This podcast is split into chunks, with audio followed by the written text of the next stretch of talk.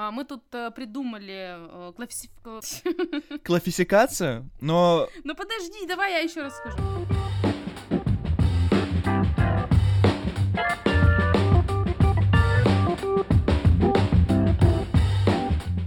Всем привет! Это подкаст Юздеска. Оставайтесь на линии. Мы разговариваем про саппорт и все, что с ним связано. С вами я, Катерина Виноходова, кофаундер Юздеска, и Кирилл, самый томный голос нашего саппорта. Вы можете слушать нас в Apple подкастах, Яндекс Музыке, ВКонтакте, Spotify, Кастбоксе и SoundCloud.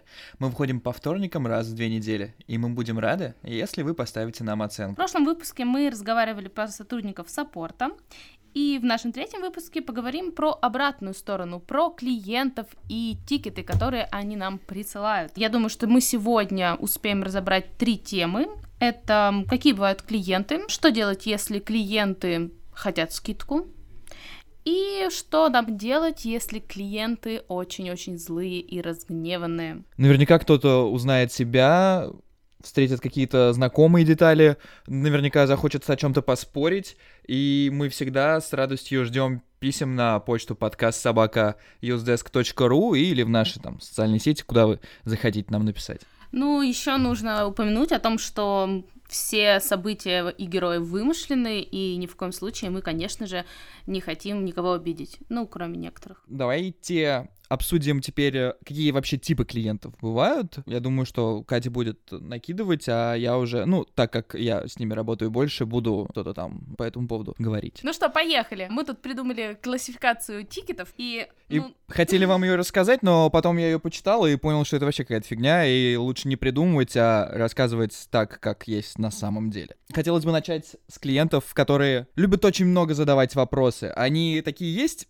вне зависимости от того, насколько хорошо ты им помогаешь, они продолжают писать. Есть конкретные примеры. Э, Мы обещали сегодня не приходить на личности, поэтому умолчим, но тем не менее.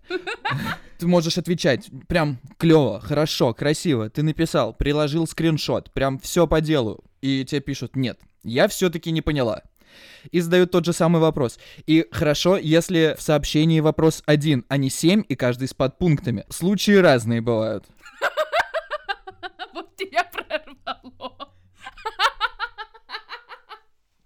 Вот ты смеешься, а я работаю каждый день с этим.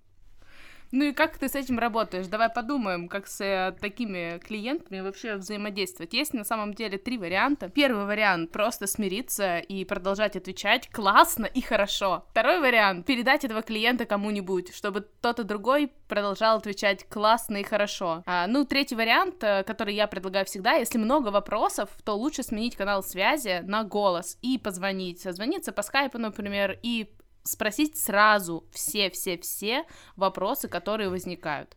И после того, как ты это сделаешь, скорее всего, больше они обращаться не будут, потому что тикет может возобновляться, а телефонный разговор имеет свойство заканчиваться. Это похоже на какое-то читерство, на самом деле. Я такое пока не практикую, но видел, как это делаешь ты, и, ну, видел, что это работает. На самом деле, наверное, если клиент пишет много вопросов, значит, действительно, ну, есть какая-то проблема, не обязательно в тебе, просто, может быть, в канале коммуникации или в чем-то еще, и смена канала выглядит вполне себе здравым решением. Хорошо, какие еще у нас бывают кейсы по клиентам? Ну, например, Ну, пример не пример, ты опять смотришь этот сценарий, давай не будем. А, я вот, например, ну, это несложный кейс, просто мне почему-то он вспомнился. У нас есть клиент, который возможно, он узнает а, про себя а, по моему рассказу, который часто очень пишет о проблеме, и ты не успеваешь ему ответить, как он такой, о, блин, я разобрался. Спасибо, хорошего дня. Это, наверное, вообще не в тему разговора и не несет никакой пользы, но это просто... в тему разговора о классных клиентах. Просто это так забавно, потому что это повторяется практически каждый день. Практически каждый день человек пишет с вопросами и сам разбирается с ними. Или просто понимает, что написал какую-то фигню, это, это весело, и ему, наверное, не очень легко жить, но мне весело это читать. Но это называется магия саппорта. Ты написал саппорт, и волшебным образом все решилось. А у него даже и не ломалось. В, в большинстве случаев оказывается, что все и работало, в принципе. А бывает наоборот, когда он пишет, что у него что-то сломалось, и ты еще не успел ему ответить, как он снова тебе начинает писать, и уже по другому каналу. А потом еще снова и снова. И ты видишь, что у тебя, в принципе, время, за которое ты должен ответить по процессу, еще не прошло, и ты можешь ему ответить чуть-чуть попозже, но ты видишь, что он уже задал фиговую тучу вопросов, и накидывает, и накидывает, и накидывает. Вот как в таком случае быть, особенно если они постоянно используют разные каналы. А еще бывает, что эти вопросы могут назначаться, например, на твоих коллег. Наверное, значит, что у клиента действительно горит, прям прям капитально, потому что бывает, что даже не обязательно разные запросы, хотя бывает и такое. Бывает, что вот только человек написал, еще минута не прошла, ты не успел набрать текст, и уже приходит что-то типа «Ау», э, «Эй, вы там?» И вот это все. Ну... Там, наверху. А, вот, ну, что поделать? Значит, значит, просто эта проблема действительно какая-то проблематичная проблема. Короче, у меня есть решение, на самом деле, по этим клиентам. Оно очень технологическое. Нужно использовать UseDesk. Почему? Потому что, во-первых, UseDesk объединяет все каналы в один. Во-вторых, если эта заявочка клиента попала на одного коллегу, а он видит, что уже есть открытый диалог с другим, он просто берет, объединяет, и ничего не происходит. И разные специалисты не отвечают разные вещи. И тогда контекст обращения не теряется, и все происходит очень-очень классно и хорошо. А еще, когда клиент пишет подряд несколько сообщений, это означает, что на это нужно обратить внимание. И у нас, кстати, есть тоже такая штука, которая может алертить в таких случаях. Например, если он написал, допустим, три сообщения подряд сегодня, мы делаем алерт и повышаем приоритет обработки. То есть ты правильно сказал, что если он пишет, пишет, пишет, значит приоритет высокий. Все, мы это все устанавливаем и реагируем быстрее. Вот и все. Нативочка какая. Это не значит, что на сообщения других клиентов нужно реагировать медленнее. Нет, просто, ну, случаи бывают разные. И если у кого-то чуть-чуть хотя бы ждет, это не значит, что не нужно отвечать вообще, просто, ну да. Почему не нужно отвечать вообще? Есть такой вариант? Просто, ну, на этого клиента нужно отреагировать как-то более тщательно. Ну а давай про наши самый-самый любимый тип клиентов, которые сначала приходят все такие добренькие, ну, например, говорят, ой, посмотрите, у меня вот тут что-то не получается, может быть, это какая-то ошибка, или я что-то не то делаю.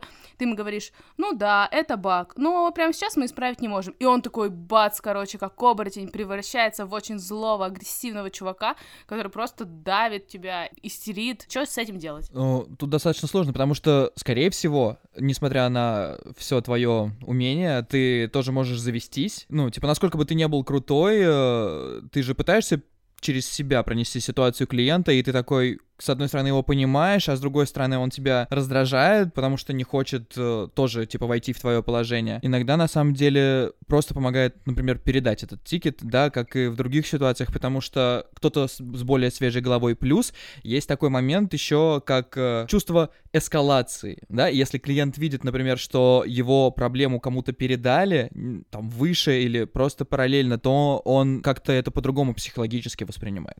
Да, вот эта фишка, на самом деле, очень прикольная, прикольно, ее вообще советую всем использовать. Вы можете передать это даже просто человеку, который сидит рядом с вами, но назвать его, например, старшим менеджером, и клиент, обиженный на предыдущего, который вообще ничего не, не может, он с ним уже не хочет разговаривать, и смысла даже этому человеку нет с ним общаться, какой бы он реально, да, не был классный. Тот уже старше, старшим он уже будет таким, он ему пожалуется, но будет ждать, ну, уже будет настроен на более такой дружелюбный тон, и это может помочь.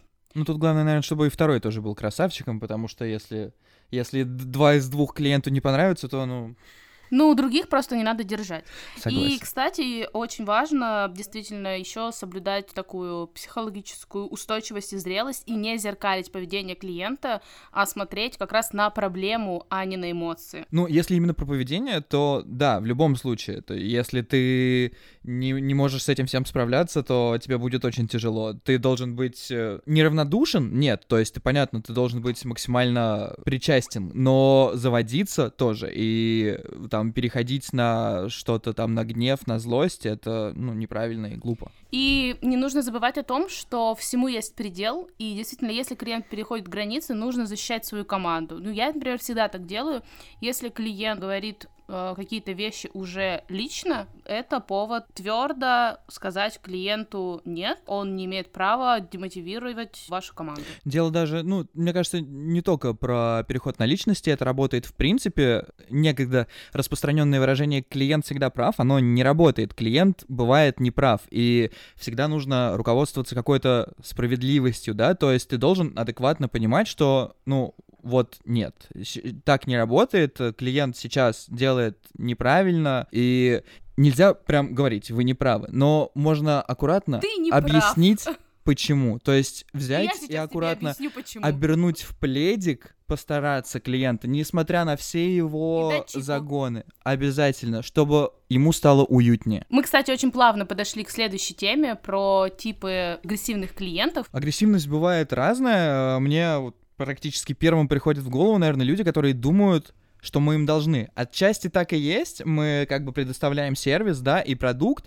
но нужно понимать, что это не значит, что мы себя продали в рабство, когда заключили договор. То есть есть какие-то рамки. И э, когда человек прям переходит на такой, на приказательный тон, это тоже неприятно и неправильно. Ну, ты, скорее всего, говоришь о представительных клиентах, э, которые э, являются VIP-клиентами и действительно много платят, и поэтому они много требуют. Это... Я еще могу понять, когда VIP-клиенты много требуют, но бывает такое, что и не VIP-клиенты много требуют. Вот это прям совсем бесячая штука. Но вот эти клиенты, они считают себя именно важными, это VIP-клиенты. И они очень похожи на другой тип клиентов, который тоже не стоит путать. Это хронические жалобщики, которые тоже любят поныть, поскулить, но они отличаются тем, что если VIP, он отвергает ваши извинения, и ему все равно, что вы извиняетесь, и на самом деле ему главнее решить проблему, то жалобщики, они ориентируются на то, что вы предоставляете им извинения, проявляете какое-то сочувствие. И на самом деле, несмотря на постоянные жалобы, если вы будете с ними мягко общаться, они, скорее всего, станут лояльными. Мне кажется, не обязательно. Ну, это все, конечно, от человека зависит, но, с другой стороны, наверное, и на шею может присесть со вторыми, я думаю, все-таки нужно, помимо извинений, которых они так ждут, уметь поставить себя, чтобы они прям ясно понимали, что ты, конечно, с большим удовольствием им поможешь, решишь всех проблему и признаешь свою вину, если что, но чтобы они не думали, что они могут просто легко по щелчку пальца заставить тебя перед ними стелиться. То есть, нет, нужно, конечно, честь свою и лицо отстаивать. Ну, не как-то рьяное, и... но тем не менее. Кстати, вот если ты понял, что клиент действительно важный, заслуженно, адекватно ведет себя как VIP, то имеет смысл, наверное, передать это сакральное знание остальным саппортам, и было бы неплохо оставить какую-то отметку, как, например, это есть такая возможность у нас в Юздеске. То есть получается, что випам им нужно более, например, как раз четкое решение, то есть им нужна какая-то конкретика, а вот жалобщики, они наоборот. Э, не в том плане, что им нужно не конкретно, нет, просто они, наверное, требуют более какого-то уютного, аккуратного, что ли, подхода, то есть это что-то должно быть более нежное, вот так. А еще вот. есть клиенты, которые на самом деле вообще э, не нужно решение, а они хотят скидки. И это э, наша третья тема, о которой мы хотели поговорить сегодня. Как быть с такими клиентами, которые требуют, чтобы вы дали им побольше бонус? Ну, тут надо понимать, что если он требует, то, ну, это, наверное, чем-то вызвано. То есть это же не просто так.